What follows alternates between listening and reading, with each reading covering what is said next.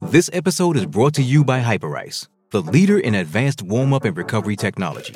They have tons of innovative products, like Venom heated wearables to help soothe sore back muscles, Normatec compression boots to speed up recovery and increase circulation, and Hypervolt massage guns to improve mobility. Loved by athletes like Naomi Osaka and Erling Haaland. Try them yourself. Get 10% off your order with the code MOVE at hyperice.com. With threats to our nation waiting around every corner, adaptability is more important than ever. When conditions change without notice, quick strategic thinking is crucial. And with obstacles consistently impending, determination is essential in overcoming them. It's this willingness, decisiveness, and resilience that sets Marines apart. With our fighting spirit, we don't just fight battles, we win them. Marines are the constant our nation counts on to fight the unknown. And through adaptable problem solving, we do just that. Learn more at marines.com.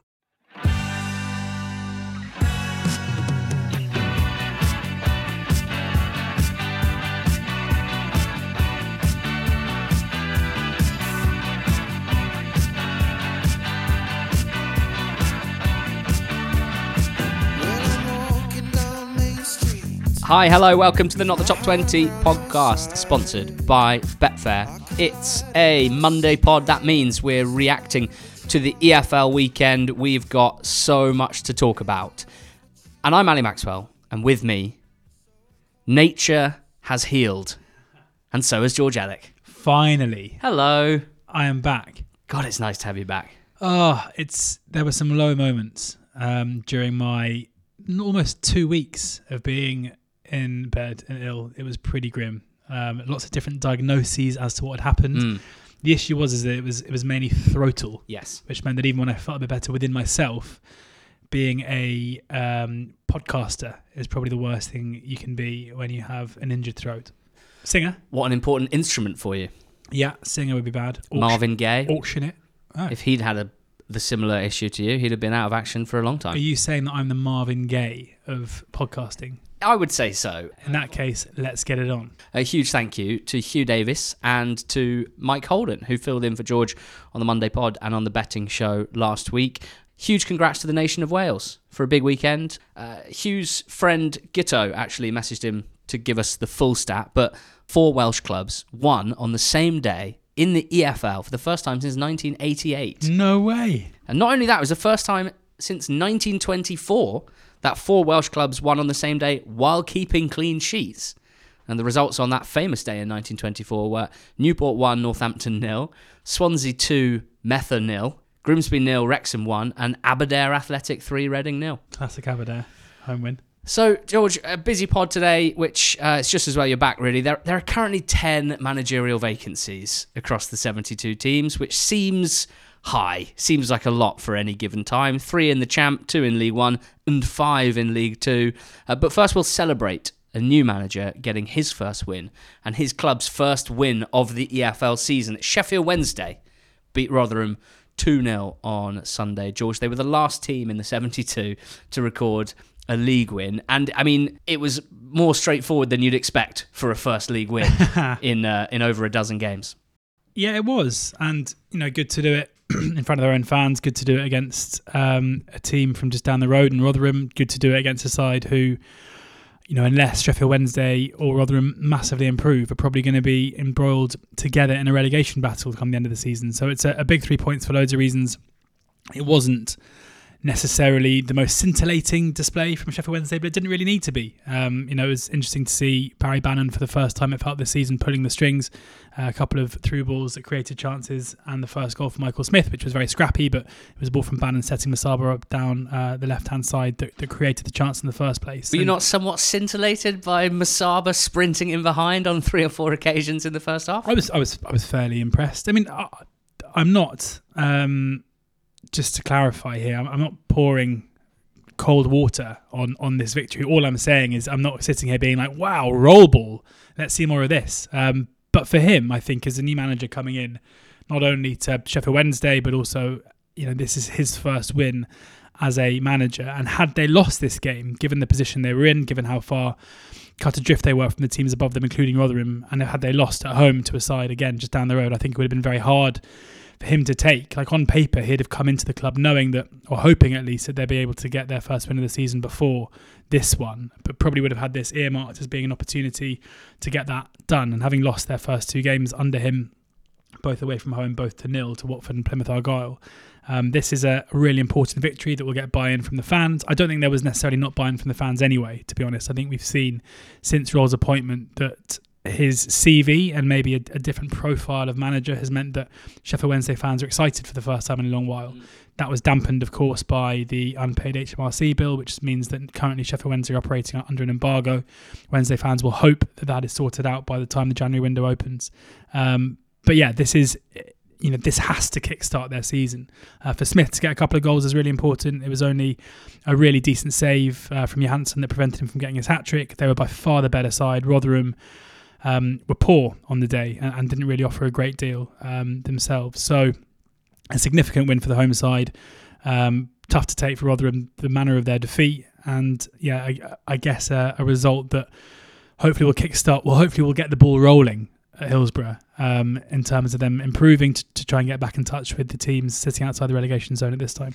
If Musaba can start every week and be that threatening every week, that'll be a massive boon for Wednesday. They don't have a ton of players of that profile, I think, that can kind of stretch the opposition both vertically and horizontally uh, from wide areas. And uh, Windass playing very well too. I still wince a little bit when I see the team that Röhl has at his disposal, but there's no point banging on about that. He, he seems to be rolling his sleeves up and happy to crack on. So um, more power to him. Um, great day, finally, for Wednesday winning in the league this season. Uh, George QPR played league leaders Leicester uh, Leicester made it nine wins in a row.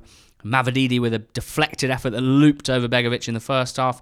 And actually, an hour in, QPR were level, having equalised. They're putting up a pretty decent fight, I would say, considering how most expected that game to go. But for the third time in five games, they had a player sent off. This one, as as brainless as, as any, uh, Andre Dozzell, who'd scored their goal with a, a sweet strike from the edge of the box on the rebound uh, put in a what was a very poor tackle, kind of an orange card tackle, and then proceeded to sh- uh, well, he was pushed and then retaliated by pushing uh, the Leicester player Fatawu, um, getting two yellows for that, getting sent off. And playing against Leicester is is hard enough with 11 men. It's hard enough with 11 men when you're the worst team in the division. Uh, and particularly when you go down to 10 men. Uh, it still took a, a, beauty from Harry Winks, though. You made all sorts of noises when you watched this one back. I didn't know that Harry Winks could kick the ball that hard, if I'm honest. Um, an incredible strike from him, someone who you don't see take very many shots, but the way that he uh, hit that ball, yeah, had me making um, some interesting noises. It, it's it's Leicester again. You know, this is nine wins in a row. But th- this is, you know, it often gets said, and we've often spoken about um, the whole, you know, it's a sign of a good team when you when you win playing badly. It's a sign of a successful team when you win playing badly. And Leicester at the moment have two sides to their performances. They're either at their brilliant best and they just blow a team away who can't really get near them, or they underperform and they struggle to break teams down. Here, against arguably the worst team in the league, they struggled to break down 10 men for the most part and relied on a moment of absolute quality from an England international or a former England international to get them out of a of a hole. But they have done that consistently. You know, that's you know, it's the fifth or sixth time this season they have scored a goal after the 80th minute that's won them three points in a in a in a single goal margin of victory. And that in itself, you know, as we get into November, um, because they have quality players who are able to score that that kind of goal, you know, even though I'm sure I'd be very surprised if there aren't periods between now and the end of the season where they're going to have sticky patches. That might be a game here or a game there. We saw against Hull in the, the one game that they didn't win this season, which they lost 1 0. It was a strange game where they were behind for a long time at home and yet were, were unable to really create too much or, or, pile on too much pressure. I think um, their ability to get over the line is, is so impressive. It's probably got a lot to do with the the uh, profile of a lot of their players and the players like Winks were able to step up to the plate, having kind of been there and done it at a, at a, at a high level. So, um, you know, I was ready and excited, having not been on the pod last week, to kind of having earlier in the season been not negative, but juries out with, with Leicester, kind of expected them to go to Loftus Road to hammer QPR and sit down and say, look, we need to um, really talk about how great Leicester are. I think that conversation will come, but in a way, I think this is more about again just an ability to put in a five out of ten performance, come away with three points, move on to next week where I'm sure they'll probably be back to their best. Gareth Ainsworth was sacked by QPR just a few hours after this result. The results themselves have been terrible in the last two months. Two points in their last nine league games, one point in their last six at Loftus Road. There have been times, George, in the last six weeks in particular, where they've they've barely looked like a competitive football team, in the sense that there have been games, in fairness, against teams with much bigger budgets and more impressive squads, like Leeds United springs to mind, uh, where they've just sat back and sat back and hoped for the best and offered incredibly little. And Ainsworth has been sacked. Uh, I'm, I'd be interested to hear what you think about this. I, I find it difficult to focus on Ainsworth here because this is one of the worst 12 months of decision making and governance I can remember from a football club. It has been, to me, pretty embarrassing. And again, I don't want to focus too much on Ainsworth because I think there were broadly no surprises as to how this played out. The way that the squad was built over the summer, the footballing approach, and the difficulty that that squad have had to pick up points with that approach and responded or not, as the case seems to have been to his motivational skills. There's been no surprises at all, but they're left in a complete mess. Yeah, I mean, it's going to be interesting to see where they turn now. I mean, all the um, reports out of the club seem to suggest that Neil Warnock is being lined up to return to QPR. As I know, it's been nearly 48 hours now, and that hasn't happened yet. You kind of always think with short term, you know, if if that is the plan, they're going to go after and get someone into, you know, Warnock to come into the end of the season. John Percy was straight on it with Yeah. Warnock by the Yeah. end of Saturday night. I and think. he's normally um, he doesn't miss mm, normally. normally he doesn't know. So, but- and if they go with Warnock, then you know you can understand the, the short term thinking in terms of we need to stay up. Who is the person that keeps you up? It's Neil Warnock. Whether sorry, we've got a phrase, and it's not who keeps you up. guarantee survival. Does Neil Warnock guarantee survival No. for QPR? No, no, of course he doesn't. I mean, he, he probably gives them a, a tangibly more chance of staying up than they had um, with, with Gareth Ainsworth at the helm, given their performance levels and given what he's done in the past. But at the same time, you know, I'm, I'm always pretty keen to take on these trends, and um, and it almost feels to me a bit early for Warnock. Like it feels like he might get a massive reaction out of them in November and December, and suddenly it's January, and they're like, "Hold on, we've got another four months to go the season, Neil." Um, Yeah, I agree. You can't retire now, so In fashion and in football, George is always keen to take on the trends. But it's but but it's also. I mean, I wish people could see your glasses right now. Uh, it's um, yeah. It's it. There's there's just got to be. It, you know, if it is Warnock, and I'm and I'm, I'm by no means knocking the appointment, even though you know his popularity across the QPR fan base. Um, you know, I think there are some people who absolutely despise him, and some people who want him in immediately. Now you're very understandably pleased with your Ben Stokes Neil Warnock comparison, and you uh, tweeted a picture of Ben Stokes in reply to us uh, talking about Warnock on Saturday night. And I really enjoyed someone. Sorry, I don't have the name in front of me. Who replied to you saying 35 for three, I know. Australia lead by 350.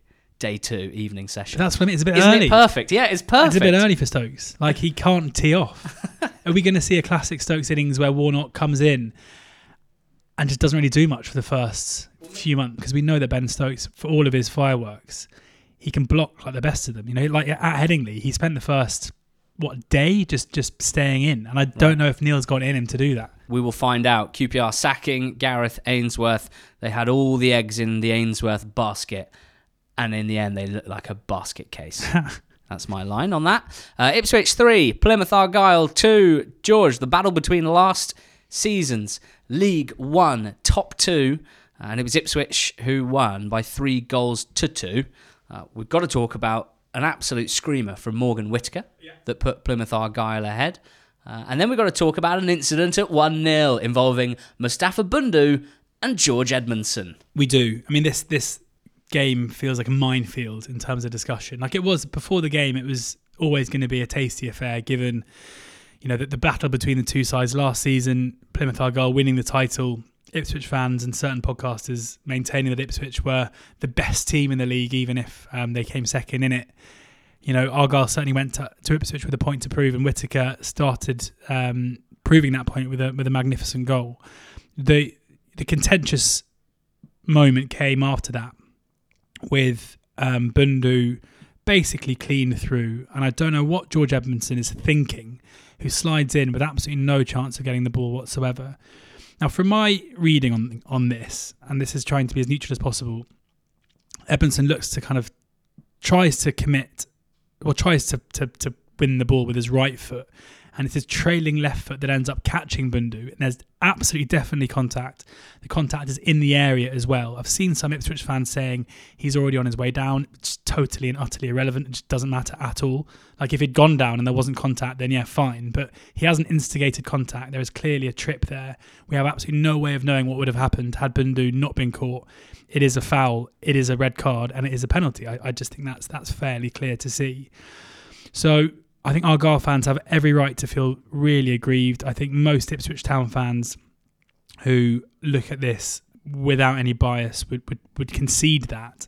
And, and I, I think Argyle played with a lot of deserve credit for their performance after that. But I've, I've seen a lot of Argyle fans seem to say that Town didn't deserve the win off the back of, of that moment. Whereas I think on the balance of play from 1 0, ignoring the penalty decision, I think Ipswich were the better side. I thought they created the better chances. George Hirst set free from one on one to make it 2 1. Marcus Harness finishing off to make it 3 1 before Joe Edwards got a goal to make it 3 2. Well, we've really enjoyed the Argyle Ipswich dynamic. have we? For some time now. I know I have. Perhaps no more so than this weekend, where we had a really entertaining, high quality championship match between two teams. We also had it's probably the, the the rivalry where we've been involved in the most sort of crossfire and um, Twitter interaction. Uh, within an hour of full time, John had tweeted us to say uh, before you mindlessly, I'm going to have to change the word here, pleasure Ipswich for the Xth. Pleasure Ipswich. know that they're the worst team Plymouth have played so It's far yeah. and have only won through an appalling refereeing display and luck. Only the most tractor tinted fans would see that as deserved. Now, you've already covered what you think, but I wanted to shout out John for a perfectly written angry full time tweet hmm. aimed at a couple of podcasters. I also love the idea of being tractor tinted. Uh, it's an incredible piece of phrasing. No surprise, really, given that it appears that he has written for The Guardian, The New York Review of Books, The Nation, The Atlantic, Foreign Policy, The Intercept, and the Columbia Journalism Review as well. So great phrasing. Thanks, John. I'll never get bored of fans tweeting us, accusing us of bias after a game, Yes. unless it's not Oxford. I know. Hadn't even seen it yet. I felt a bit put upon. I also really like the idea of Ipswich being the worst team Argyle have played. Uh, in particular, as s- certain Argyle fans, and I'm not saying John's one of them, did seem quite keen to use the league table as definitive evidence of team quality only a few months ago, uh, which would suggest that Ipswich are actually quite a good team, but perhaps Does not. the table lie or not, John? Woolwell Green followed it up by saying, even you will see that Argyle were the better team, but were let down by in- incompetent officials, but you won't mention it on your podcast. Just say how amazing Ipswich are. Didn't, sadly. Spent too long, if anything, mentioning it on the podcast. Busy week. Uh, we'll see you at, on Saturday at Home Park, John and Woolwell Green. First one to spot George Elek in the Barbican afterwards gets a pint. Uh, and for Ipswich, at some point we're going to have a serious discussion about Vaclav Hladky and Leif the Leif Davis and how absolutely incredibly both of these Does players are Walton playing get right back now. in the side? Absolutely not. Mad, No question Mm. that Hladky is number one. Leeds beat Huddersfield 4 1. George, brutal first half domination, really. 4 0 at half time. Dan James and Crysencio Summerville both at the double. Uh, It's one of those where, you know, I feel like I'm repeating myself every week, but the, the four attacking players for Leeds at the moment are getting so much from each other and from, for example, the movement of Rutter creating the space for the wide players making dangerous runs, James and Summerville in this case, with Piroe, whose very presence necessitates attention from uh, defensive midfielders, from centre backs as well. And it's the wide players at the moment, Summerville and James, who are benefiting most from that in in uh, in, in goals terms. Summerville's now the only player in the championship that's played more than half the available minutes and is averaging over one goal and assist per 90 helps when you get four goal contributions in one game, two assists and two goals. Um, so uh, yeah, I'd, I'd watched Leeds' game midweek against Stoke. They'd lost one 0 They hadn't started very well in that game, it's fair to say. Uh, they came back into it, and of course, Bamford missed the penalty, his third penalty miss in a row for Leeds. They conceded very soon afterwards when a, a set piece header hit the bar and then hit a Leeds defender and went in. There was a very emotional reaction to that within the fan base, and I and I do understand it. And obviously centered at to, at Bamford and the penalty. I would say my more dispassionate analysis was they didn't start very well. They came back into it, score the penalty, they likely win. For me, it wasn't time to overreact. So I was, in, in a sense, pleased to see the team respond with this performance. But from a Leeds point of view and a fan point of view, I do understand why, with Leicester and Ipswich setting the pace that they are, any dropped points basically feel like the end of the world because there's already a, a decent gap uh, that's built up between second and third. What about Huddersfield, George? Uh, the second time in four days that they found themselves 4 0 down at half time. It was the same uh, against Cardiff in midweek. There's, as you can imagine, a lot of fingers being pointed at Darren Moore. I would lean more towards the fact that I think it's a very poor squad, and I think the I realise that a manager's job is to get the most out of the players at his disposal, uh, but I look at Huddersfield's team that went to Elland Road. Am I surprised in the slightest that they got absolutely picked off? Not really. It's it's very weird because whilst I agree with you about um, the squad not being great, this is still a squad that went five unbeaten you know, in September, so last month. This is still a squad who, you know, Argyle fans may not have been impressed with Ipswich, but if you ask Ipswich fans who the best teams they played against this season, Huddersfield would absolutely be up there. In that one all draw, Ipswich really struggled and, you know, came away from Huddersfield pretty thankful to, to, to get a point. So, you know, that other managers have shown, well, one other manager has shown um, some that there is some quality in this squad, but if you take out Neil Warnock's reign and you look at just Schofield, Fotheringham, and now Moore, I mean, it feels like the stock of Warnock kind of increases in terms of pure results. I mean, the underlying numbers were always troubling, but this is, you know, we, will talk about Birmingham in a second, but there are a few uh, examples at the moment of managers coming into, which is quite rare, of managers coming into a club when a fan base don't necessarily want to change, and that makes it incredibly hard. You know, for, for Darren Moore, he's now his side have now conceded four mm. goals in three of their last five games. Even in the two one win over QPR, they went 2 0 up with their first two shots, and then QPR kind of came back into the game and, and were the dominant side from there on in. At Sheffield Wednesday, at the time the worst team in the league, they were unable to really show any kind of dominance. So, yeah, I mean, whether it's Moore, whether it's the squad, I'm not entirely sure. But the issue is that even though, even if I do agree, another person has shown that this is a squad capable of getting good enough results at championship level to fend off relegation. Not just a, another person, though, is it? Neil Warnock. No, yeah, the most successful manager in the lower leagues of all time. Yeah, but no, but that's but that's what I mean though. So that's even if we are right and it's a bad squad, yeah, that's something that Moore cannot hide behind. Mm because it's not an it's not an impossible job. I'm, I'm now picturing Darren Moore trying to hide behind Neil Warnock, and it's one of my favourite ever visuals. He'd have to crouch. What do you think is more interesting to talk about out of Southampton three, Birmingham one, and Sunderland three, Norwich one?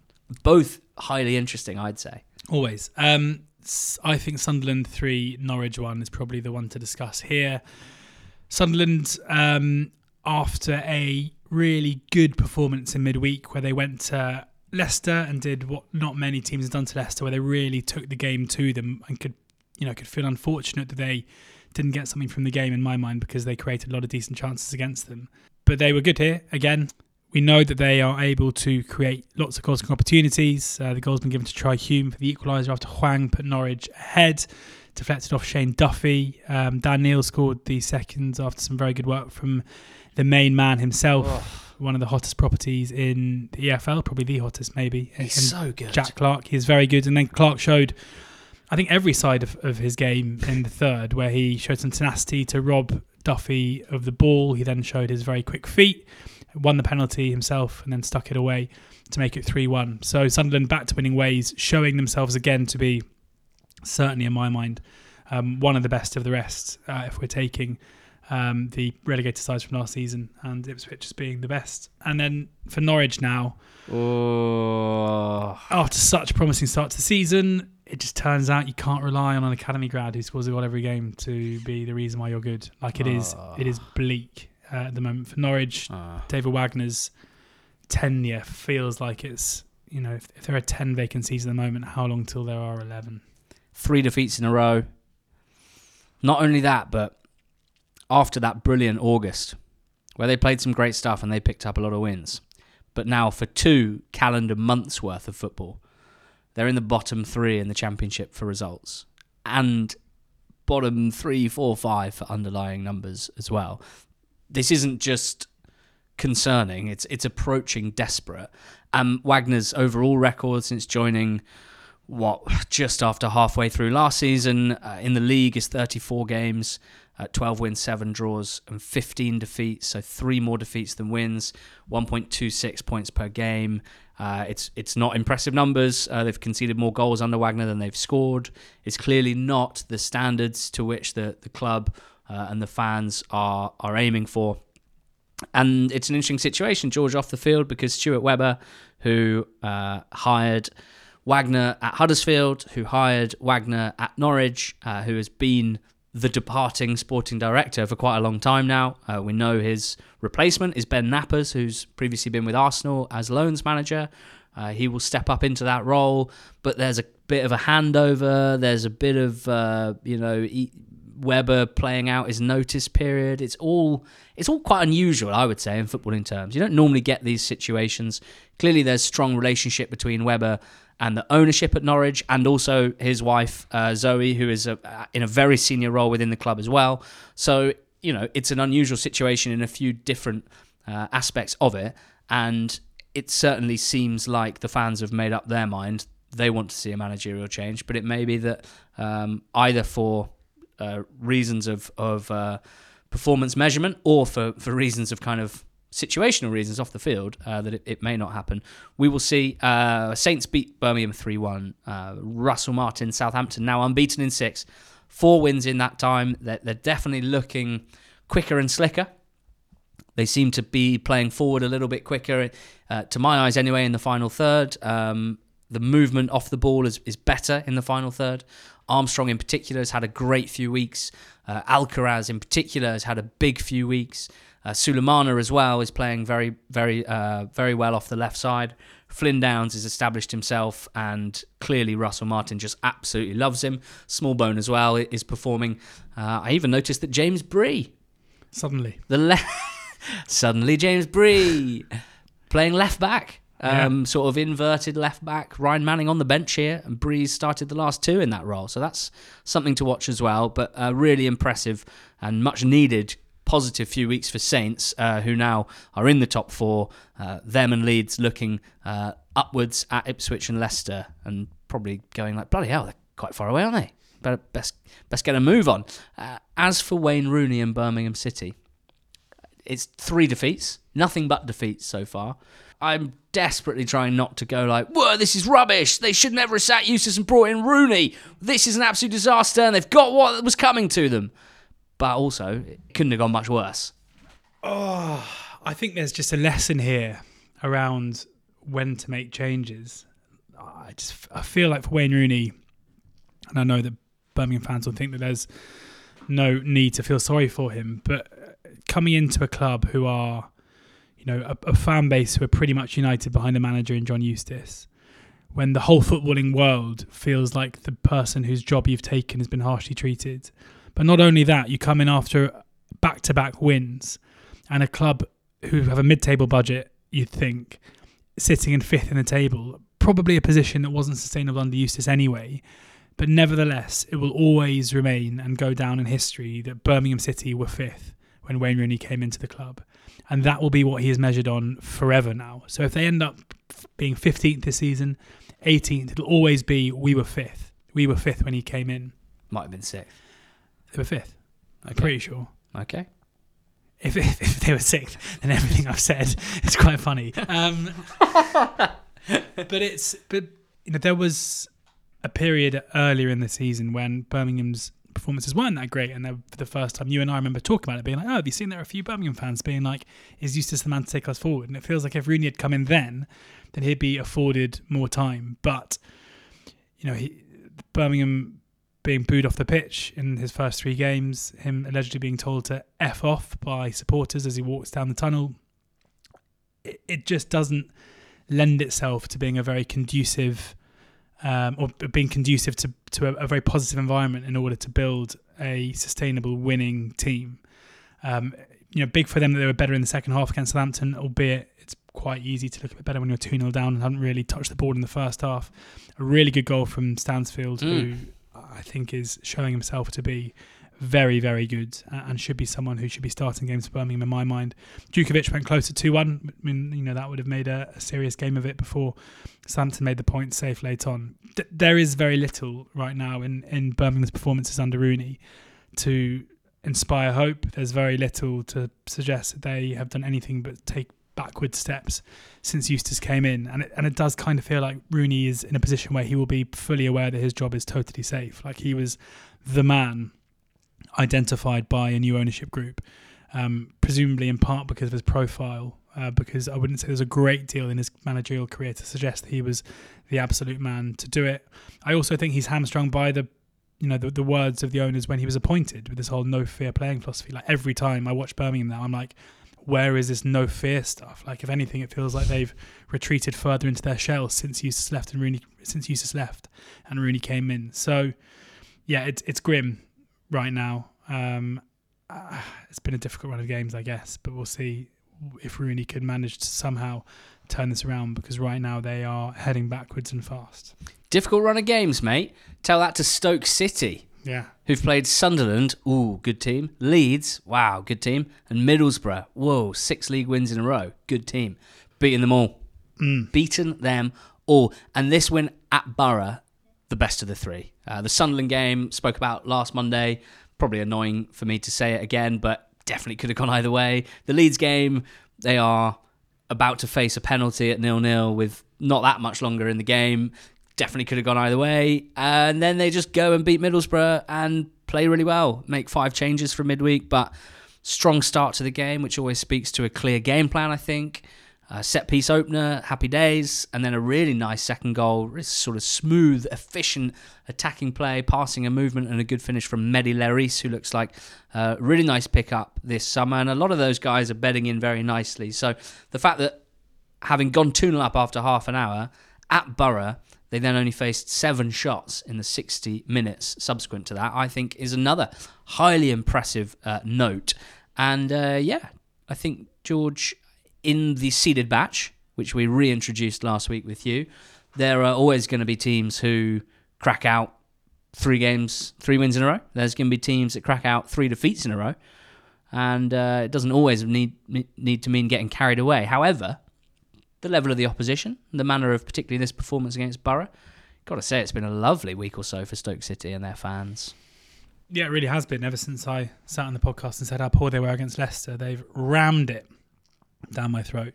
Really impressive, um, and I think you know they've been, as you say, pretty marginal games, but to get over the line in the way they have done, a lot of talk about how Middlesbrough's um, good run has put them on the periphery of the playoff race. But you know Stoke after that win are just one point behind Borough in eleventh, so certainly have inserted themselves into the conversation. Very good for buy-in, I think.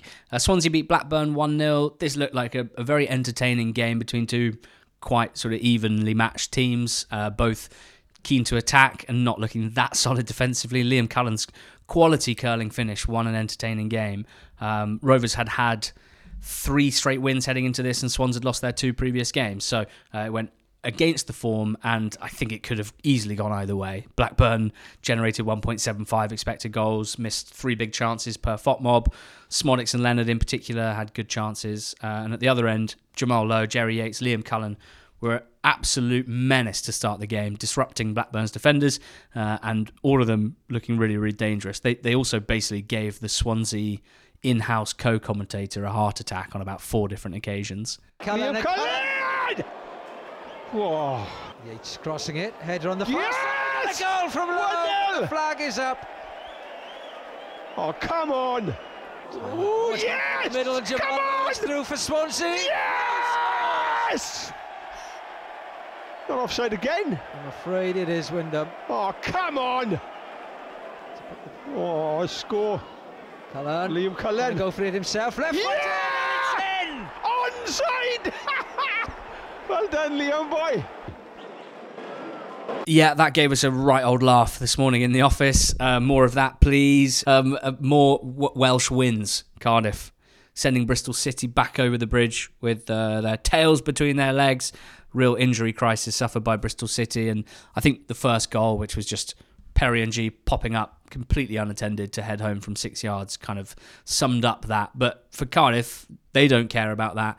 They had one of the, another sort of wonderful moment uh, of the season so far. Tanner's goal against Swansea will be tough to beat, but Colwill's magnificent feat and powerful finish uh, to wrap up the win uh, against a team that they are very happy to beat would have been an absolutely magic moment. And uh, there was a great video that uh, Matt, our social legend, posted on at NTT20pod on Twitter uh, a brilliant fan video of that Colwill goal, which I would recommend you go and watch. They're now into the top six, Cardiff. Uh, unfortunately, overshadowed somewhat by the fact that Bristol City have sacked Nigel Pearson uh, after this game and after what's felt like a couple of weeks where tensions have been played out fairly publicly regularly through Pearson's post-match interviews and ends in in the sort of normal way, which is the removal of him as, as manager.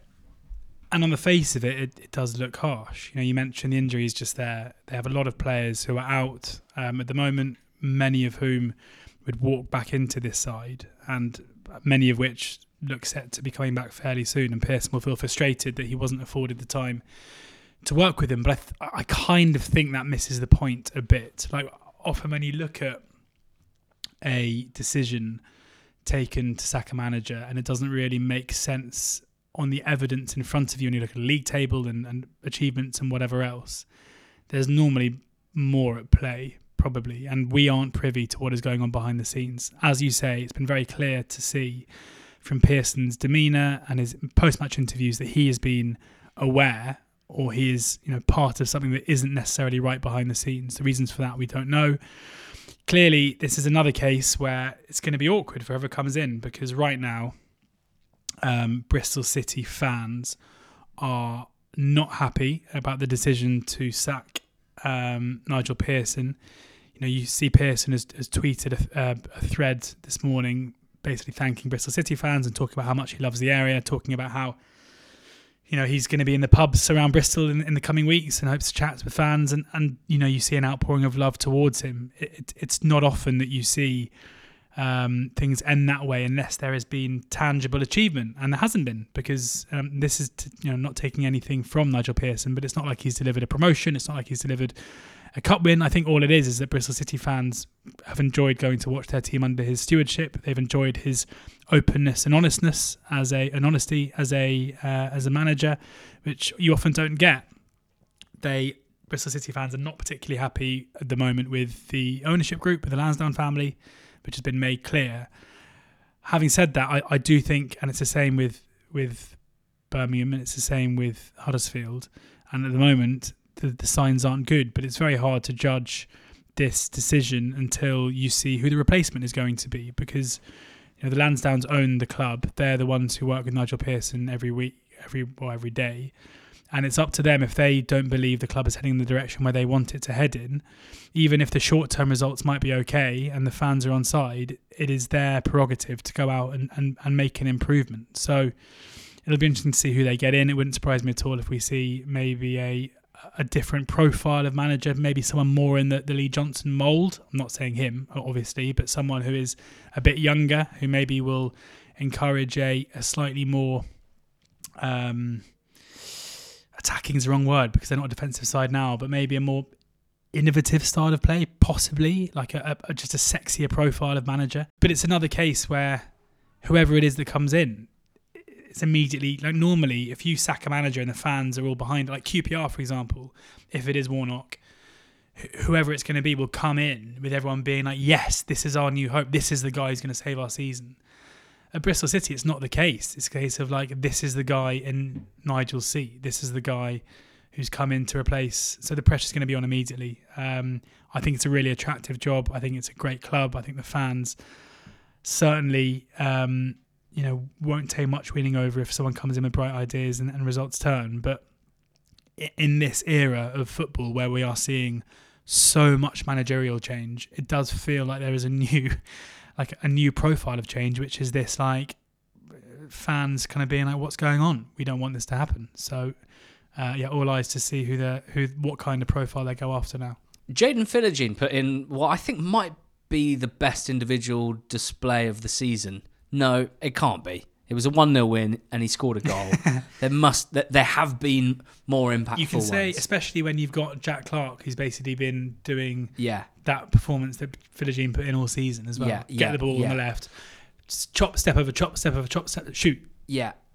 I'd like to immediately retract uh, my previous statement. What I will say is it's absolutely insane what Jaden Philogene is doing right now. Um, and I don't need to compare him to anyone else, but watch the highlights on Hull's YouTube channel of this game against Preston. I my reaction to Philogene's performance was so visceral that I ended up taking a load of random screenshots that I'll never really use of the moment he received the ball on four different occasions and then the final action that he then made which was generally a shot to try and show how unbelievable his ball carrying was in this game.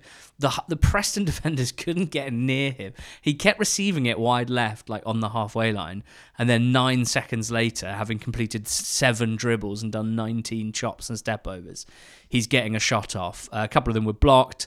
A couple of them were saved. He had seven shots in total, and he scored a brilliant goal, and he won the game for Hull. And I think basically Hull at the moment, as simplistic as it is, and I'm sure there'll be kickback from this, is like they're, they're playing to a good level.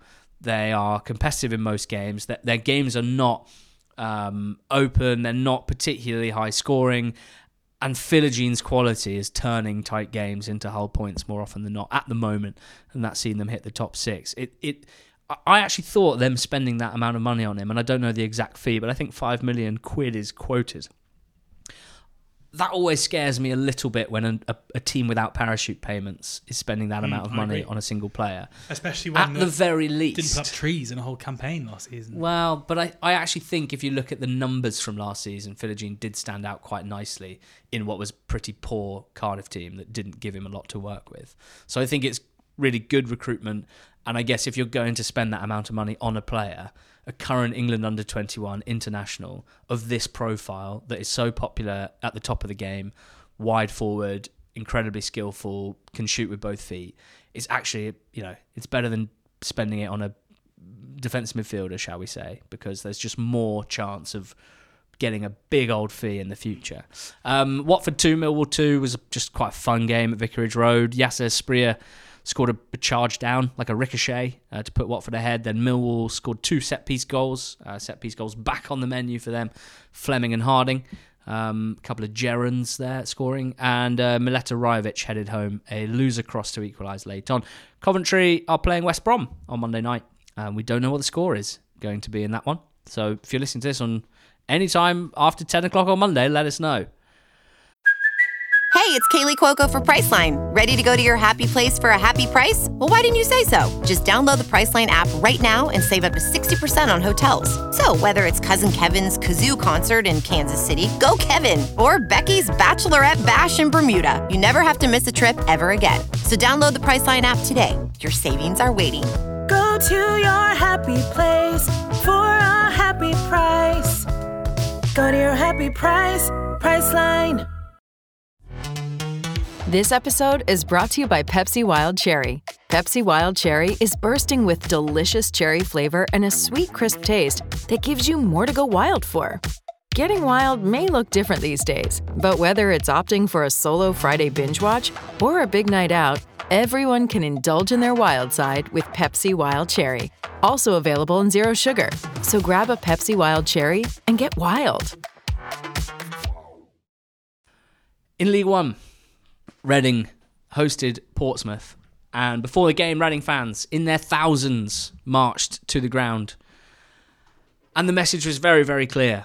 And that is urging the owner, Dai Yongge, to sell the club and to do so at a fair valuation and ideally to a prospective owner that has the club's best interests at hearts at heart and will operate the club properly, turning it in, into a functioning football club that does not get docked points with such regularity, that is not placed under embargoes and business plans with such regularity on account of um, going against the rules set in place in order to, to keep the show on the road in the EFL.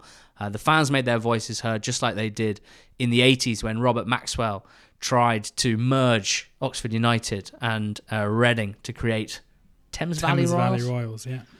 And they, they came together once more. They made themselves heard, and hopefully it will have an impact, George. In fact, there, there's been some murmurings on social that Mike Ashley is making inquiries, shall we say, is showing interest in Reading FC. Is that worrying, or is that at this stage lesser of two evils type stuff? The second, definitely. I, I well, I think both. But as a Reading fan, a couple of years ago, the idea of Mike Ashley buying your club would, would have been deeply concerning. In the position that Reading are currently in, um, with you know, on on the one, um, on the one hand, from a purely footballing point of view, the consistent points deductions, but on the other hand, in a much more concerning position, the absolute inability to pay bills and to provide the EFL with assurances of the long-term financial safety of the football club. The fact that Ashley coming in would probably solve both of those issues is absolutely paramount. You know, he would you would think provide some stability in a very literal way to Reading. Now that comes at a cost elsewhere where it feels very unlikely to me that we're going to see Mike Ashley come in, buy Reading, and immediately pump loads of money back into the club in, a, in an attempt to take them back to the Premier League. Like that isn't the way that he works. There's a reason why Mike Ashley's name basically crops up these days when clubs are staring down the barrel. But right now, if it's you know, from from a neutral's point of view and somebody who absolutely wants the short term and long term future of Reading, like every other football club in the EFL or every other football club in the world, if it's Dai Yongge or Mike Ashley, then the answer is very, very simple, and it is Mike Ashley. But I guess probably if you're a Reading fan, you hope that there is another option, which is possibly somebody else who'll provide the the stability um, and provide the safeguarding of Reading Football Club, but also alongside possibly more ambition in terms of the the playing side of things. Yeah, very well put, and huge credit to the Reading fans for mobilising and for the Sell Before We Die uh, protest group for, well, mobilising the fans and, and helping to organise that. Um, we uh, we hope for good news over the coming days and weeks. Uh, Portsmouth beat them 3 2 from behind.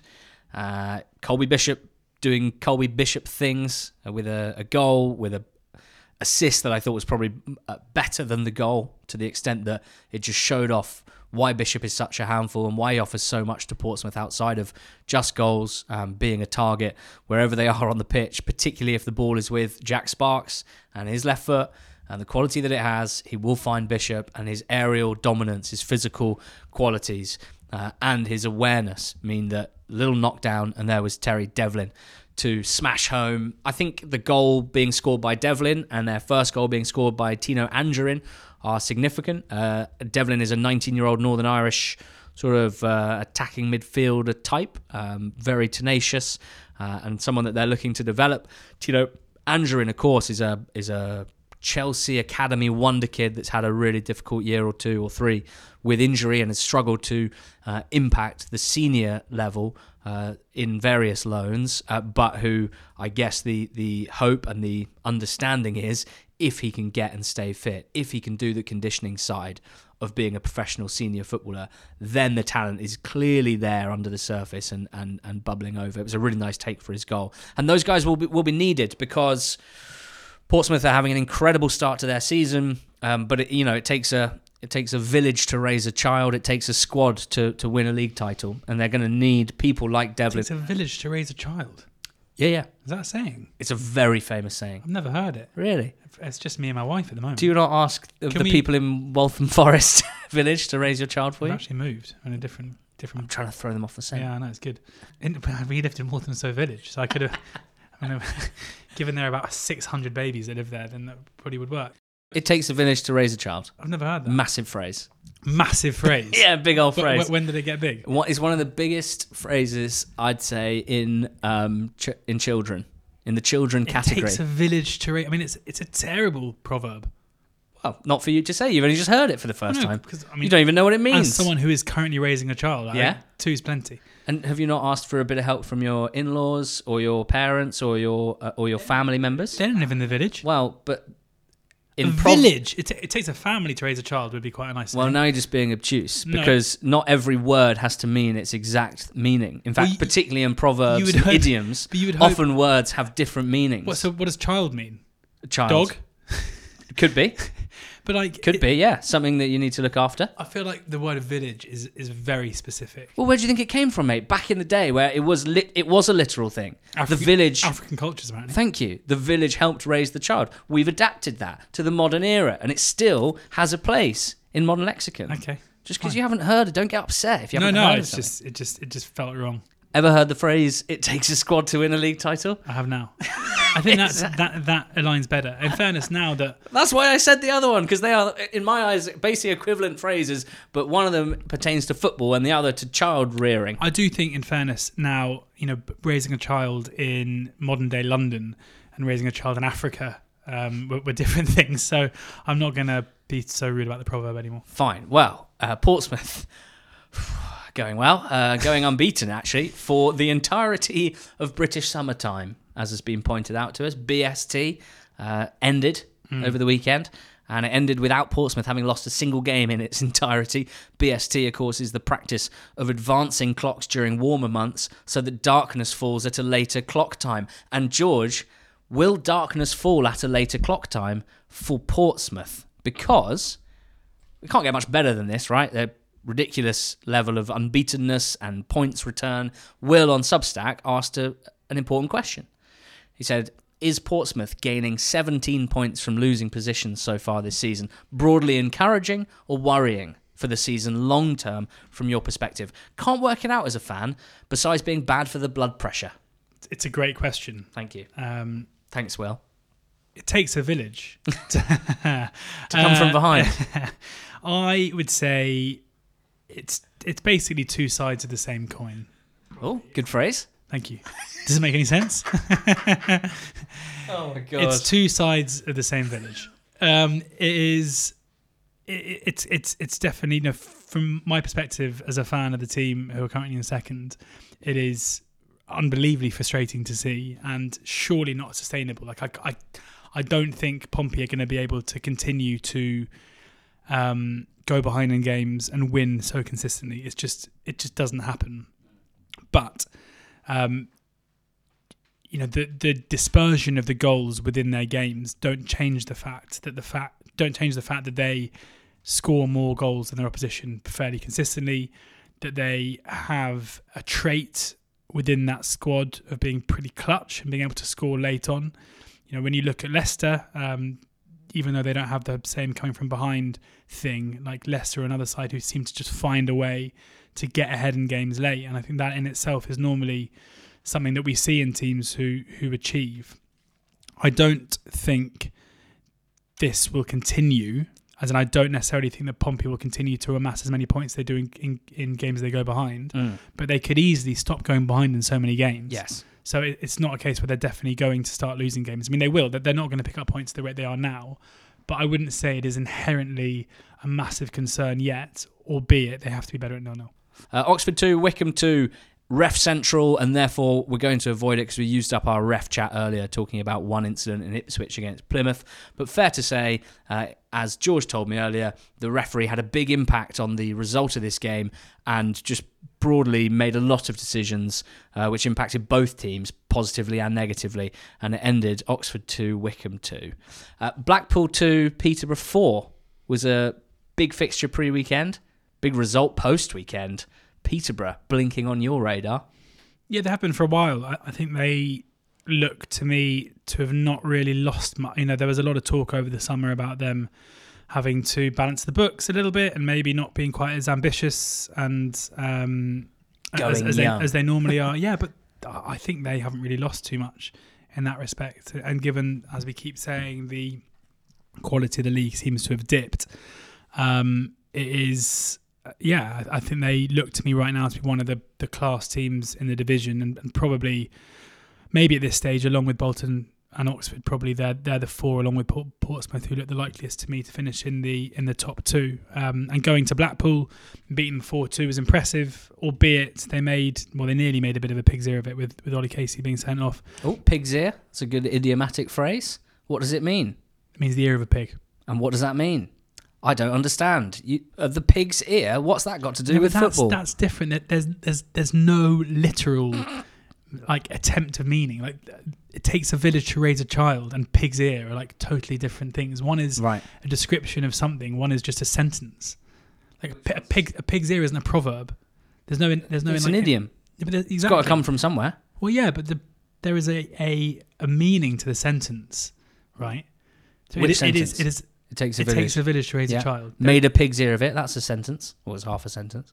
Okay, but the- but the pig's ear, and that's okay. Look, mate, you went at It Takes a Village. I was waiting for a chance to do the same. I've got it out of my system. I won't do it again. Move- move Let's on. go.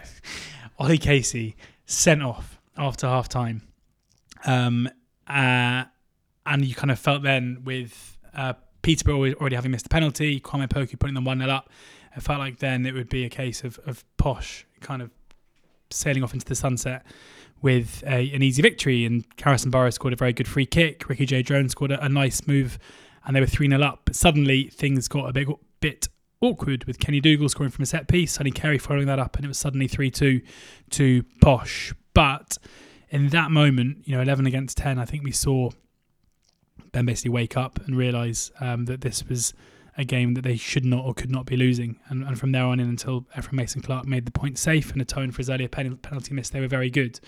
So even though they nearly blew it, and even though the 4 2 scoreline may not uh, reflect their dominance in the game, 11 v 10, um, I think we saw in this posh side again just evidence that they are very good, really. Um, for, for Blackpool, I think you can just draw a line through the game, even though they were 1 0 down at half time. Um, you know, when you're down to 10 men, they put in a, a pretty spirited display. It's been a good couple of weeks for them. Um, you know, it's it's two sides you anticipate will be in the mix for the top six at the very least at the end of the season. But uh, yeah, Posh certainly ones at the moment who are catching my eye. If I ever work for a club and uh, therefore. When when you work for a club If I ever work for a club and we lose and you're still podcasting, on my own, th- it, I reckon it's the dream to have George Elek say, "You can draw a line through this one."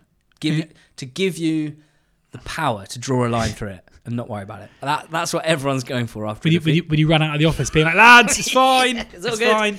Don't worry about it. Don't worry about it. Um, obviously, the the other side of the same coin is when uh, you win and George tells you that uh, you didn't deserve to, um, or that it was just sort of um, random luck and stuff.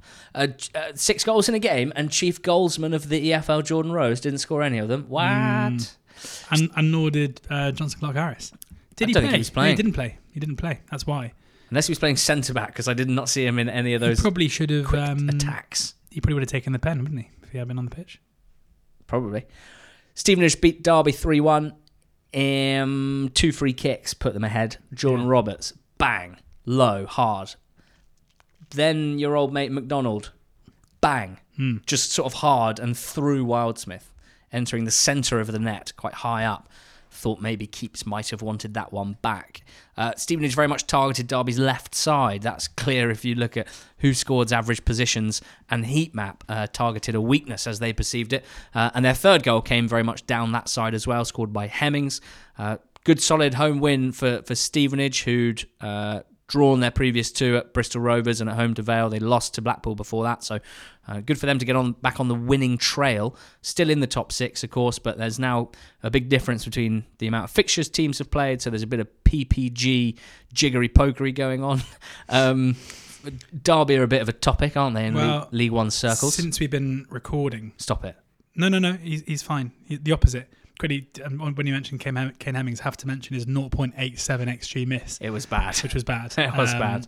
But yeah, be at this time when we have 10 managerial vacancies, I think if before we recorded, I would have thought if you had to say who was going to be the next one, Warne would have been up there. BBC Sport Derby tweeted uh, at 1.30 today. Uh, people at the it's quite weird phrasing. Maybe they're going to talk about people in the village. People at the top of Derby County have told BBC Derby Sport that head coach Paul Warne has got their complete backing as they reiterate the need for stability, and it's understood that he'll be able to strengthen in January if required. Warren will speak to the media at two o'clock. So there we go. A, I would say it's not even a vote of confidence. It is a statement of total confidence. uh, it is. It is a, a message to the fans. There's no point going after the manager here, lads. He is safe. I think it's fair to say all so-called votes of confidence are statements of confidence. No one's voting on anything there. Yeah. Um, phrasing. Uh, Fleetwood 2, Barnsley 2 was a late equaliser from Corey O'Keefe of Barnsley. Fleetwood not getting over the line, frustrating, but I feel like they're doing some good things under Lee Johnson. Uh, 11 points from his eight games, which is more points than eight other teams in that time period. Those are the levels they need to, to get themselves away from uh, the relegation zone, which they are currently within. Um, Junior Quitirna continues to be incredibly fun. Uh, scored two goals here. One of them a beautiful free kick from range. Uh, very much uh, after you know he didn't start the season in Fleetwood's starting eleven in Scott Brown's thoughts, but the the family motto, of course, is Quitirna's never quit, and he didn't. Lee Johnson's come in. He said, "Yes, please. I like that. I like that player a lot, and I want him in my team." And uh, he's backed it up with goals. Quality bit of management from Lee Johnson there. Charlton nil, Bolton two. Uh, George, I'm a little bit. Am I a bit smug? I'm probably a bit smug, aren't I? I wish I wasn't, but I am. Last week, Charlton six unbeaten under Appleton. I was talking to Hugh. I said, I'm, I'm not quite having it. I'm not quite having it. Back to back defeats since then. Some days you get it right, uh, many days you don't. Uh, this one a 2 0 win for Bolton, and you know, underlining that there is still a gap between Charlton and the top teams in the division. Yeah, yeah. I think the more concerning performance is probably the one in midweek where they went to Lincoln, went 1 0 up, and then just faced an absolute onslaught um, from Lincoln, who are by far the better side. Here against Bolton, it was just two quality goals, especially the first.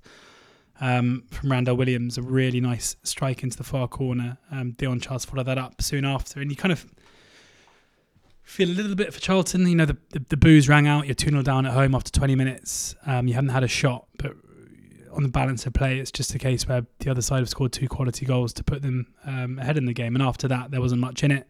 Panucci Kamara missed a very good opportunity to get um, Charlton back in the game and spooning over the bar from six yards out. I think, as you say, the are they as bad as they have been this week, or are they as good as they were in the six games before? I think the answer lies somewhere in the middle. Um, you know, you can blow your own trumpet in the in the the six fix on uh, ntt20.com.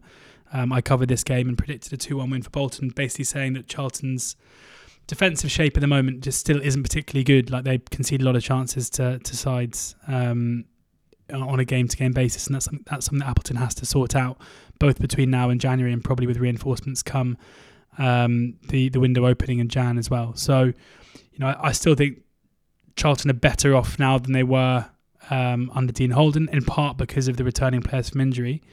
Um, I'm sure Appleton probably would have learnt a lot more from the last week in two defeats, and probably in the games prior to that. Who have they got? They've got a tricky game on. No easy games, mate. they've got a tricky game on. Wigan away. Yeah, they go to Wigan on, on Tuesday night, and Wigan obviously in, in some decent form themselves. So, Mm. be interesting to see how that goes. Yes, it will. Uh, Bolton getting a lot from their wing backs at the moment. Randell Williams doing bits over the last few games. Three wins in a row for them, five in their last six. Dacres-Cogley on the other side. Just one of the, the nicest signings of the summer, I think, in League One. Uh, he's played all but 15 minutes of this league campaign at right wing back, you know, a role that does demand a lot physically. And I bang on about it about twice a season, but I just think availability, underrated, not talked about enough. Um, he started 45 games for Tranmere the season before last. He started 46 games for Tranmere last season. And that's an incredible attribute and should be hugely important when you're signing a player because sure enough he's played all but 15 minutes for Bolton. That doesn't mean that it's as simple as that and that players uh, who have this record can't or, or won't get injured. But even so, you just know that all being well and with a bit of luck, his body has it in him to perform, recover, perform, recover, perform, recover over and over again, and it's an incredible attribute. And uh, you know, he'd have been highly sought after. His his underlying numbers were sensational last season in a poor Tranmere team. Uh, Bolton got him, and they haven't looked back. You mentioned Wigan; they beat Shrews two 0 three clean sheets in a row for Wigan, three two 0 wins. Their season so far has been good streak, bad streak, good streak. Started with three wins in four, then suffered six defeats in seven, and now three wins in a row. Uh, they'd been ninth without the points deduction, so uh, Maloney's got past that bad spell. They stuck with him and made a tweak uh, in terms of formation, which seems to have worked. Gone to a three at the back. Sean Clare's taken on a lot of the ball playing responsibility with Matt Smith uh, injured at the moment, and that seems to have been a, a, good thing rather than trying to replace Smith with a midfield player. Uh, Adiko had another good game here, and Stephen Humphrys, we both independent of each other, were, were murmuring positive thoughts about Stephen Humphrys uh, this morning. Dribbling past players for fun, getting shots off, scoring good goals. Um, as for Shrews, seven goals in 15 league games this season is pretty desperate. Bristol Rovers manager sacked Joey Barton last week. I'm saying words not necessarily in the right order, but that's the moment of the pod that we're into. Uh, they sacked Joey Barton. Uh, they haven't hired a replacement yet. They did beat Northampton 2 1 with Andy Mangan in the dugout. Uh, Chris Martin scored uh, a long range lob in midweek and a impudent back-heeled flick mm. on the weekend. Uh, two lovely goals from Chris Martin. God put a smile upon your face. Hussain AlSaeed's the new owner of Bristol Rovers, and he spoke publicly over the weekend. Talked about sacking Joey Barton and basically said, budget around top eight. That's what we're expecting. Results didn't reflect what we have spent and seem to suggest that they're looking for someone who's taken a team from League One to the Championship already, which always makes me a little bit nervy because we don't necessarily think that alone means that that means someone will do it He'll again. Devastated about that statement from BBC Derby Sport. yeah. Well, other managers, George, that are available that have taken someone from League One to the Championship: Liam Richardson, Daniel Stendel, Lee Bowyer, Chris Wilder, Steve Cotterill, Carl Robinson, Neil Harris. Any particular thoughts about the Bristol Rovers vacancy? I think it's a good job. I think as the new majority shareholder kind of said, this is a a decent budget and a squad with loads of quality in it. You know, I saw them live a couple of weeks ago when they were beaten two one by Oxford on a very uneven surface, and um, and they they were they were the better side on the on the day. Um, you know, they have a really nice blend of ball players. You know, whether it's Brian Woods, who's still you know in the centre of the park. You know, Ryan Woods is a player who was a top end championship ball playing midfielder who you know now may not have the legs that he had before, but he's still someone who can control uh, the game from the middle of the park. Aaron Collins off the left hand side, who was last season's player of the season in the whole division. Jevani Brown, who's you know, been a uh, a player who's come in and and elevated um, what Bristol Rovers had in that that part of the pitch. Who's got a, a you know an eye for goal and a creative spark as well two strikers and John Marquis and Chris Martin, who you know can be that goal scoring target man. There's loads to work with, um, and then you know lots of um, young talent, whether it's on loan, um, such as Harvey Vale, who's been kind of turned into this generally a, a number uh, number ten or an attacking midfielder, who has been basically employed at left back for the for the majority of the time recently. Like there's there's a lot to work with, I would say, in the squad, and it kind of feels like Joey Barton made a rod for his own back, where consistently in um, in interviews he was talking about how good his side was and how much better they are than other teams and how you know they're they're going to be right up there at the end of the season. But when you're sitting in 16th, then the buck has to stop somewhere, and I think in this case it was with Barton. So. Um, firstly, it'll be interesting to see where he ends up next. You know, he's someone who quite obviously divides opinion. I disagree with most of what he says in, in interviews, but he has taken Bristol Rovers up out of League Two. He got Fleetwood close to, well, into the playoff semi-finals to get into the Championship. I think there will be an aspirational, probably League Two club that, that will look at Barton and see um, something they like from him. But in terms of who Bristol Rovers go in and get, it's got to be someone I think who plays that same way, who who likes to encourage his team to play with freedom, but has a bit of a track record of, of having a decent defence as well. You know, I think personally, Carl Robinson has flaws to aspects of his management style.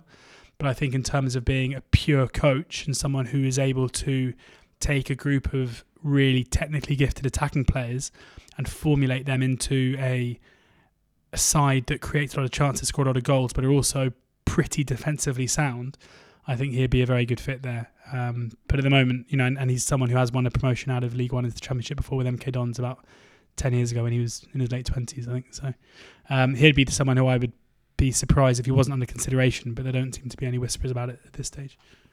Cheltenham beat Port Vale 2 1. That means it's two wins now this season for Cheltenham Town. Darrell Clarke is cooking. Uh, he's back at Vale here, of course, uh, having left last season in, well, what we've certainly considered to have been quite surprising circumstances. And it was his former assistant, Andy Crosby, in the dugout. So I'm sure this one would have been pretty sweet. The ITV highlights show did mention that the Vale fans were singing something along, along the lines of. Uh, something about Darrell Clarke, positive, something positive about Darrell Clarke, in support of Darrell Clarke, who they remember fondly for taking them up out of League Two.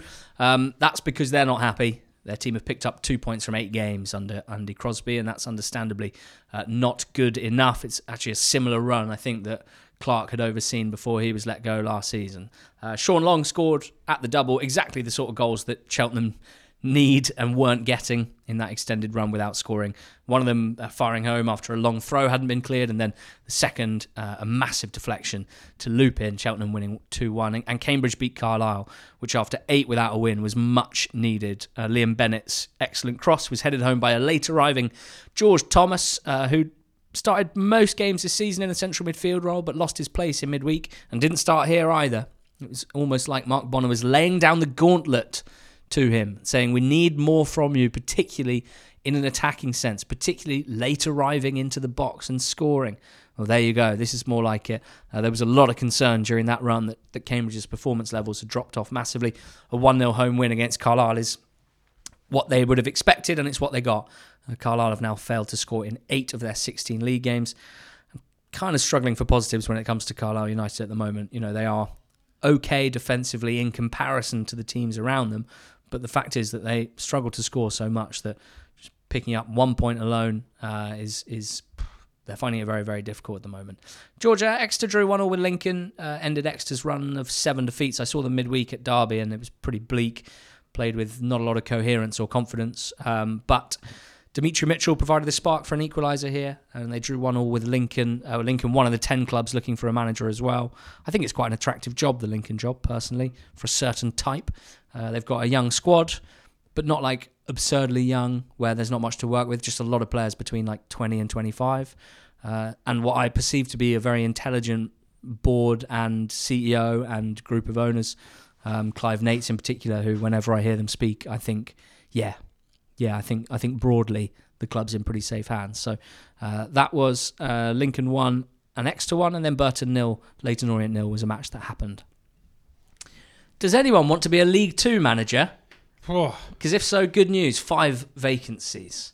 I'm up for it. Yeah, I thought so. Now, which job would you like most? We've got Gillingham available. We've got Bradford City still available. George Tranmere Rovers, of course. Uh, more recently, Colchester United, and the latest, Grimsby Town. Oh, definitely Grimsby because I could live with my in-laws. Free childcare. Oh, takes a village. Mm. Ah. Uh, he's walked straight into it.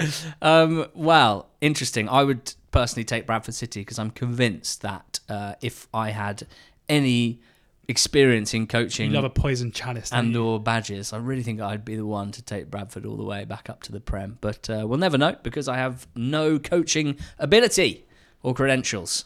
We'll get on to that stuff in a sec, but we had a big old game between Notts and Rex. Who won? Rex. What score? Nil two. Who scored? Lee and Palmer. Okay, Palmer. nice. Any extra thoughts? Yeah, great game, really. End to end, good game. Two good sides. Uh, deflection for the first from Lee. It was kind of the moment of slice of luck, I guess, one of the sides needed in order to get ahead. Uh, made a lot of really good saves for Wrexham. He is a very good goalkeeper. And um, Slocombe maybe could have done better with Palmer's. But yeah, Wrexham, really good second half performance. And they insert themselves, I guess, into the top three alongside Stockport and um, and Mansfield. Yeah, I mean they already were, but they they they, they no, no, still I are. mean, like they were. They're now like in it. Like, Right. They are the three. they already now. were. No, no, but they're now like in it. Right. Okay. Mate, you'll, you'll get shrimpers of Suriname on your case soon if you're not careful.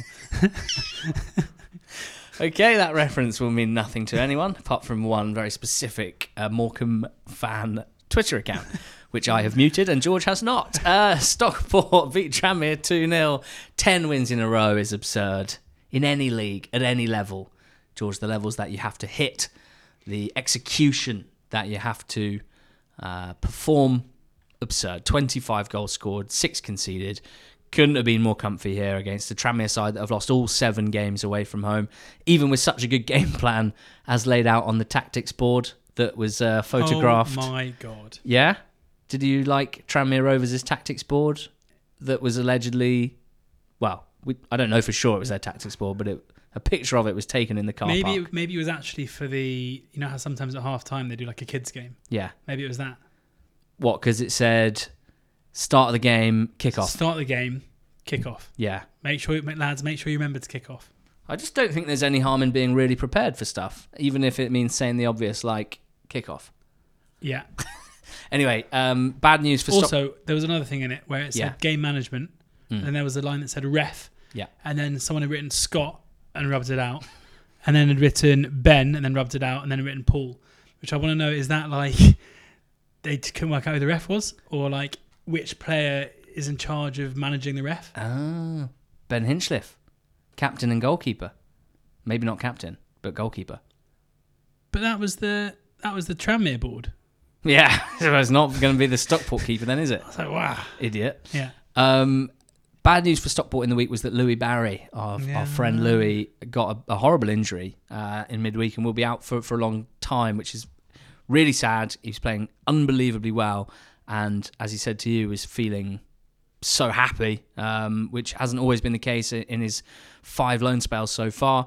Um, I guess the mitigation here is that Kyle Wootton is back from injury. Uh, excellent target man for the level. Odin Bailey stepping up big time for them, uh, assisted Olaofe for his millionth goal of the season uh, in the first half to put them one up. Stockport 10 wins in a row, league leaders, absurd levels right now. Uh, Mansfield uh, are outside the top three in fourth. They beat Walsall 2 1. Uh, Flinty started scoring, which was always going to happen at some point, Mm. wasn't it? Albeit both with his foot so far, none with his lovely head I of think, hair. I think it's because of his haircut. He just used to think? stop. Well, because he used to have not Reverse the lovely Samson. locks, and now no, no, no, more like he just doesn't want to upset it. Oh, he doesn't want to sort of mess it up. Hmm. Yeah, interesting. Uh, Jordan Bowery scored the winner with a, a sort of a bobbly, bouncing half volley at the back stick. Mansfield winning. They're in good nick too. Uh, level on points with them, albeit having played a game more, is Crewe, who beat Harrogate 1 0. Yeah, not a surprising scoreline, but maybe a surprising manner of victory where Harrogate weren't as poor as they normally are. Like Harrogate have been really poor in a lot of games this season and picked up 19 points. Here they went toe to toe with the team who've been, you know, who are one of the better, well, in terms of points tally, one of the better sides in the division, and um, were undone by a long throw, uh, a bouncing long throw that was headed in at the back post. But there was very little between the two sides. Um, Baker Richardson missed a decent chance to make it 2 0 right at the death.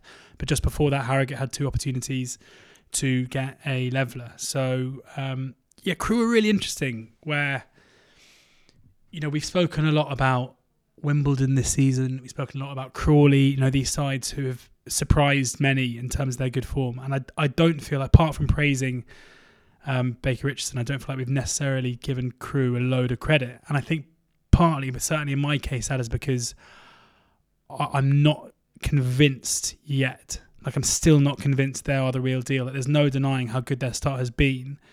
Um, but when you look at the underlying numbers, there are too many red flags to get fully on board. It's going to be they've got a, a really interesting game coming up uh, in midweek um, where they host Notts County. And I think we're going to learn a lot about Crewe on, in in that one. Um, but I just wanted to because I, I do feel like they're they're sitting in fifth and they're a side that we didn't have kind of high hopes for early on in the campaign. Um, and you know, Saturday was a another occasion where they've come out with three points, having not necessarily been um, at their best. You know, there wasn't their normal means of, of, of winning games, which has been high scoring games where they've managed to, to to score a lot.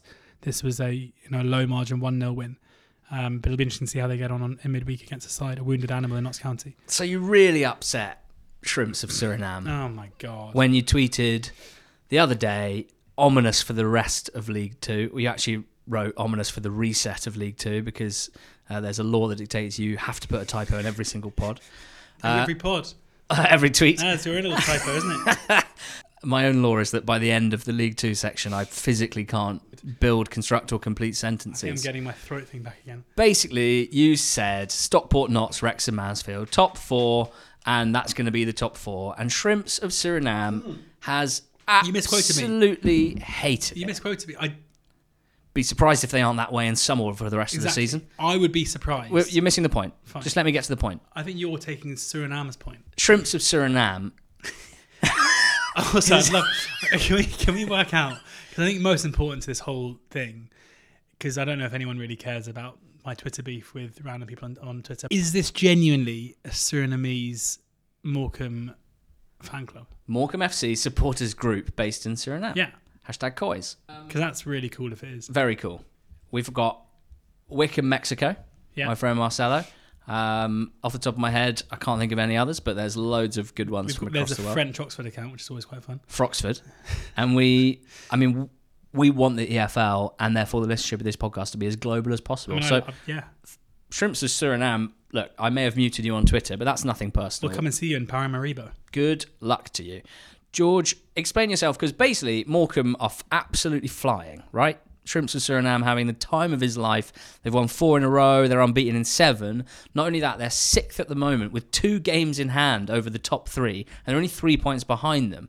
So Shrimps of Suriname saying, why so hell bent on this current top four when if we win even one of our games in hand, we'll be in and around it. If we win both of them, we'll be Notts and Rex will be in our rear view mirror. because this is just a classic case of not being able to express an opinion that is at odds with the league table. Ah. Like it's like I have watched football. These teams play football, and my opinion is that those four teams will be the four teams at the top of the table at the end of the season. That doesn't inherently have to. It's not me ruling out Morecambe being there. It's not me disrespecting Morecambe. It's not me at my peril underrating Morecambe. It's just the case that I don't think they're as good as the other four, even if their points tally at the moment suggests otherwise. So it, it's just not that deep. Um, I think Morecambe, you know, to, to um, give some context to this, if you look at the betting odds, Morecambe are 10 to 11 to finish in the top half. Wow. So bookies basically there's like a 50-50 chance whether they finish in the top half or not. So for me to say that I don't think they're going to finish in the top four isn't quite as um, you know groundbreaking as it seems to be in Suriname right now. Well, just it feels to a lot of us, me and Shrimps of Suriname included, that you're trying to pull up the drawbridge. And there's 20 other teams in this league, and they've all got expectations and objectives. And anyway, the reason I kept banging on about Shrimps of Suriname is because I knew that if I kept bringing it up, we'd end up with a really strong answer from you, and that's my that is literally my job. So there you go. Interestingly as well, Paramaribo, which is I think the um, Don't show your face there, mate. well Amsterdam meets the Wild West. Oh my God. Lonely Planet. It sounds incredible. Do you reckon that is as I, my my mind is instantly thrust to a place that I went to in Georgia called Batumi, uh, and that markets itself as the Las Vegas of the Black Sea. Wow. And I've been to Las Vegas and I've been to Batumi, and I don't think advertising standards. I don't think they meet those because it, it didn't feel anything like Las Vegas Oh, really? to me. Okay. It, it Well- is on the Black Sea though. There's only one way to find out. See you in Paramaribo. Uh, Morecambe beat Wimbledon 4 1. A Michael Mellon hat trick. Another League good. Two hat trick. What the flip? He's very good. He is good, isn't he? 9 in 13. And that's another issue they might have. Like, what if he leaves in Jan, which he Yeah. probably will? You think he's going to go to a League One club? Surely. Ooh, not just the goals, is it, with him? He's so active. Hmm. Happy competing aerially. Energy and speed running the channels and in behind, bringing others into play as well as we've seen with uh, other players like Mayor, McKiernan, Slew. Uh, this Morecambe team is much greater than the sum of its parts, and that's a Derek Adams masterclass. And we also had a beautiful EFL highlights rarity here, rarity, rarity, Rarity. rarity, which is a goal that the camera just doesn't pick up. Yeah. Never saw that. I know G as well. and It looks like it might be quite funny. It does look like a funny one. Uh, so that was a shame. Uh, Aki lost 1 0 to Kolyu. Uh, classy Arthur Read for Colu, speedy Joe Taylor scoring. Um, this, I'm going to say the words for you because these are the words that you will say otherwise. This is classic new manager bounce equals variance because they sacked Ben Garner. They've won back to back away games this week. They had a different caretaker manager in each game. and across the two games, George, they faced 50 shots and they took 16 but they won both games. Uh, here, Aki had 34 shots against them, uh, but none of them went in, and Colu have won back to back games. Poor Ben Garner. What about Mike Williamson's MK Dons? Back to back home wins this week. Can't be excited. Will I am, son. Yes.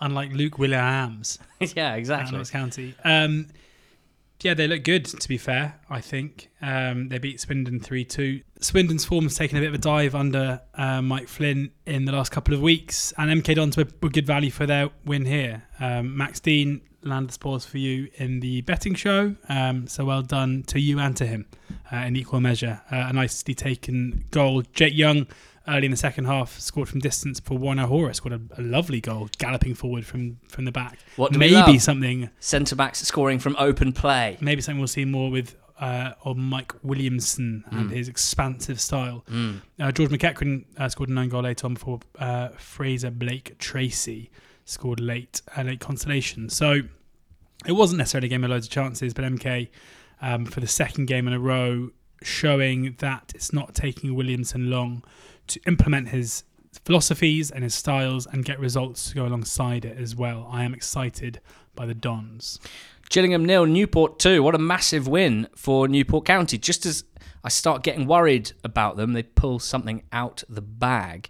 Uh, this game saw two first half penalties for Newport, both of them dispatched by Omar Bogle. After the first one, Bogle was racially abused by a Gillingham fan. It was one of the most disgusting, despicable, and disgraceful things that we've seen in a long time uh, from a fan of an EFL club. Uh, Omar Bogle should be commended for the manner in which he responded. Uh, Gillingham have banned the fan for life. Brad Galinson tweeted to say, Nearly all Gills fans are good people there to enjoy the day. One was not and will never be welcome at Priestfield again. Three others ejected for sexist and homophobic chants. They will either learn how to behave or not return.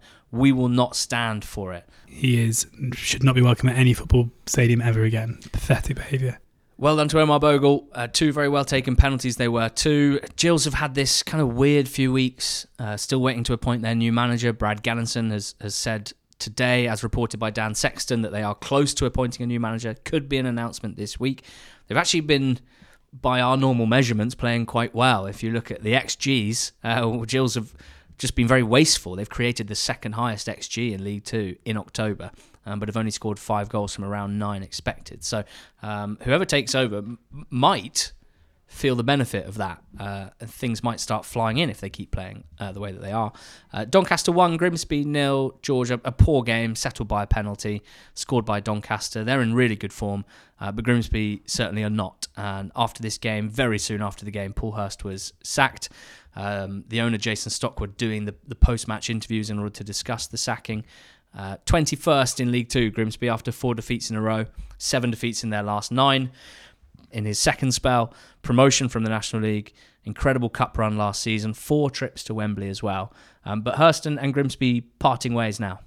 Yeah, he's clearly someone whose stock will always be very high. He'll always be held in incredibly high regard at Grimsby. You know, he's led Grimsby Town out of uh, non-league on two separate occasions, both times uh, through the playoffs. He um, last season did an incredible job in terms of keeping them not only afloat but making them a, a very good and capable League Two side. And you know, even though he is, I, I think a lot of Grimsby, Grimsby fans agree with the decision for him to move on. I, I don't think there's any um, animosity. Certainly, I think he leaves with everyone at the club's best wishes. Interesting to note that the owner of Grimsby, Jason Stockwood, talking or mentioning the word data quite a lot off the back of the um, decision being made.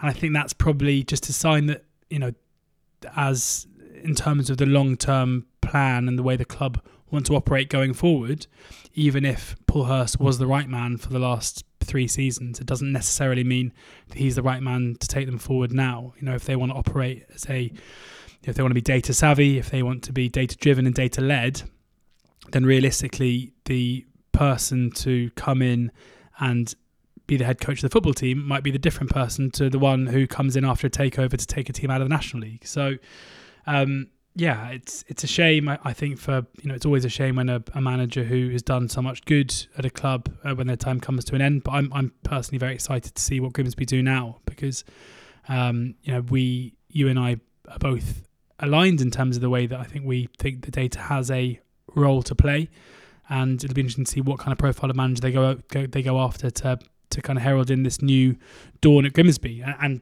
crucially in the short term ensure that results improve in order to make sure that they're not embroiled in a relegation battle come May. Yes, two big wins down at the bottom for early season strugglers. Uh, specifically, Forest Green, who beat Crawley 2 1 uh, from behind. Crawley having gone ahead earlier, but Forest Green hitting back 2 1 up by half time thanks to Callum Morton. We will always celebrate Callum Morton goals. It's very clear that he adds a very important extra dynamic to Forest Green's attack. Uh, Crawley had a, a, few bits and bobs in the second half, but Forest Green saw it out. You know, I'm, I'm pleasantly surprised with how they saw it out, given how poor they've been at home this season, and uh, they need to crack on from here. As does Sutton, who beat Bradford 2 1. Their, their, previous two wins in the league had been 5 1 and 4 0. This was more regulation 2 1 win. Three shots on target in the whole game. All of them went in. Uh, Bradford's Andy Cook scoring one and hitting the bar with a, a brilliant volley. Uh, but finally, Sutton getting the rub of the green. Uh, Barrow nil, Salford nil was a match that happened. Well, it's a bit of fun having you back, I tell you. Yeah, I enjoyed it. Good. Good, because let's hope for another four year streak where neither of us misses a Monday pod. God, it's so sad, isn't it? Well, no, misses one by mistake. and unplanned. You, I, I think you might have planned that illness. I saw you licking a few handrails oh in the build. God, never. I've never felt that grim and sorry for myself. It was horrible. what a way to finish. Thanks for listening to this Not the Top 20 podcast. Drop us a, a rating, a starred rating on Spotify if you're listening through that, because I think it helps us. I can't specify as to why, but I think it helps us. Um, we've had a, an absolute blast, and we hope that you're enjoying following the EFL via us and our content this season. Sign up to NTT20.com if you want more of it in your eyes as well as your ears. And thank you to Betfair for sponsoring our podcast. We'll be back on Thursday with a betting show. Go out.